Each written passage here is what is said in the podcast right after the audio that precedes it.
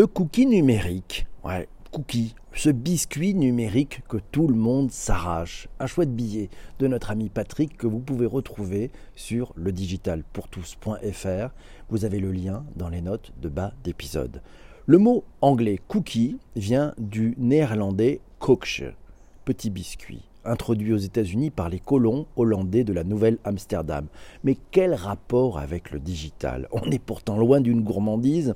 C'est quoi un cookie? Eh ben, Le cookie, il est numérique. Il se cache dans votre navigateur Internet. D'ailleurs, il n'y en a pas qu'un, mais une ribambelle.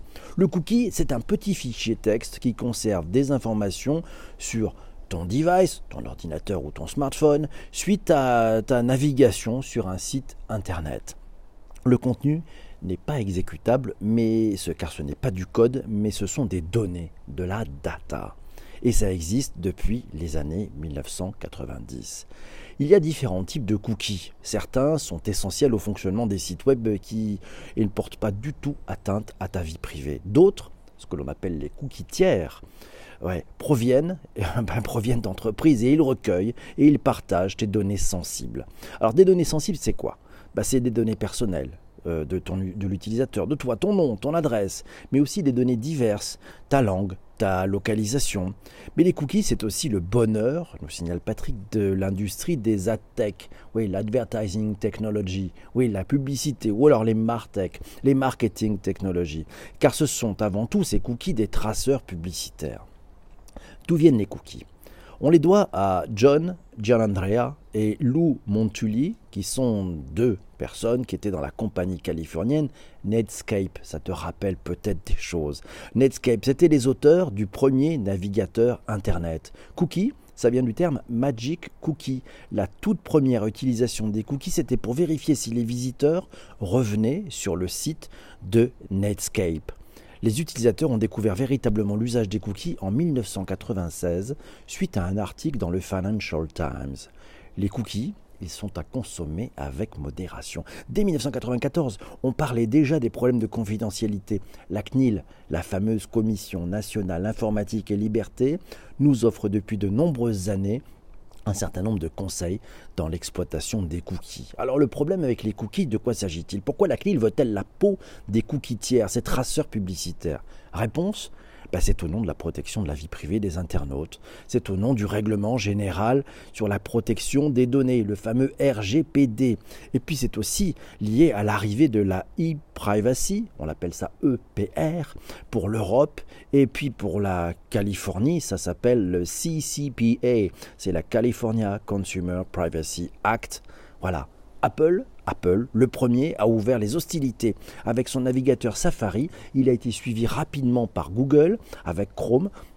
Pourquoi? Parce que face à la disparition des cookies, ben, des groupes de travail à la CNIL sont en marche. Les cookies tiers sont voués à disparaître, mais problème, leur alternative qui est issue d'un consensus n'est pas encore là. Et toi, les cookies, tu en raffoles ou tu les exècres? On a posé la question à Twitter. On a posé la question à Twitter et Laura nous dit, bah, craindre la disparition des cookies ou l'espérer, ben, ça dépend du point de vue. Et c'est vrai, ça dépend de, quel point de vue on se place. Et, c'est l'ami Massio qui nous le signale aussi euh, dans un long thread, ouais, dans un long thread sur Twitter. Il nous dit que le Parlement européen a décidé de lutter en adoptant une directive de 1936 CE, plus connue sous le petit nom de Cookie Law. Ouais, la loi Cookie, c'était en 2009. On trouve ça sur l'ex-europa.eu. On peut se débarrasser, nous signale Massio, facilement des cookies enregistrés lors de vos visites via votre navigateur. C'est très simple, dans les paramètres de votre navigateur, vous pouvez choisir de supprimer les cookies, tout simplement. Voilà. Et c'est comme ça que ça marche. Ouais, le mot vient du Magic Cookie en programmation, euh, le signal Patrick, c'est vrai. C'est une légende urbaine, le rapport avec le Fortune Cookie, ou c'est vraiment l'origine? Je crois que c'est vraiment l'origine, à mon avis. Alors, créer, comment créer un cookie aux pépites de chocolat sur Adobe Illustrator, ça sera une autre façon de le faire. Et, oh, on peut effectivement se dire qu'il y a plein de façons de le faire. Non, si, on peut résumer le, le problème, euh, nous dit bah, pas de cookies, pas de publicité, pas d'activité, pas de bénéfice. Et c'est à peu près cette équation-là qui, qui, est en jeu euh, avec, avec les cookies. Ça Qu'est-ce qu'a fait Safari les, les, amis d'Apple ont fait quelque chose de formidable. En fait, ils ont permis, avec la sortie d'ITP 2.1 et son impact sur un écosystème publicitaire, c'est ce qu'a fait Apple. Voilà, c'est un super article pour savoir ce qu'a fait Apple et qui permet de bloquer les fameux trackers publicitaires, qui est un, enjeu, euh, oui, massif hein, pour nous tous. Sarah qui nous dit ça sent le tracking, tout ça. Tout est bien expliqué sur le site, nickel, mais impossible de refuser. Voilà, oui, parce que vous le voyez, à chaque fois que vous essayez d'aller sur un, site euh, de news, on vous propose bah, soit de tout accepter, soit ça devient compliqué de refuser certains cookies, machin, des tiers, etc. Bref, elle nous dit, Sarah, est-il juste qu'on nous oblige à accepter quelque chose que l'on ne comprend pas, que l'on comprend pas pour pouvoir utiliser un service? Et c'est vrai que c'est assez ça qui est en jeu. Personnellement, nous dit Corinne, elle n'a pas faim de cette cam-là. Ouais, c'est pas une chance. Ce n'est pas une chance d'avoir de la publicité ciblée. La question que se pose Justine. Et eh oui, ici c'était une chance? La publicité n'est jamais ciblée me concernant. Oh, ma pauvre Delphine. voilà. Delphine d'ailleurs nous dit J'en peux plus des cookies. Je finis par abandonner la lecture d'articles qui pourraient m'intéresser parce que je me sens agressé par toutes ces demandes d'autorisation. Et puis j'ai autre chose à faire, nous signale Delphine, que de perdre du temps à paramétrer mes préférences. L'indigestion aux cookies est proche.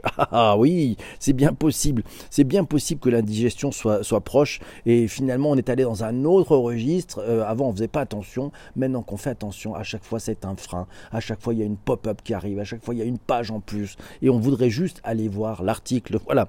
Les plus réfractaires à cette directive, aller aux, aux nouvelles directives, effectivement sur ces cookies, sur ces mouchards, aussi Almacio, c'est les Anglais.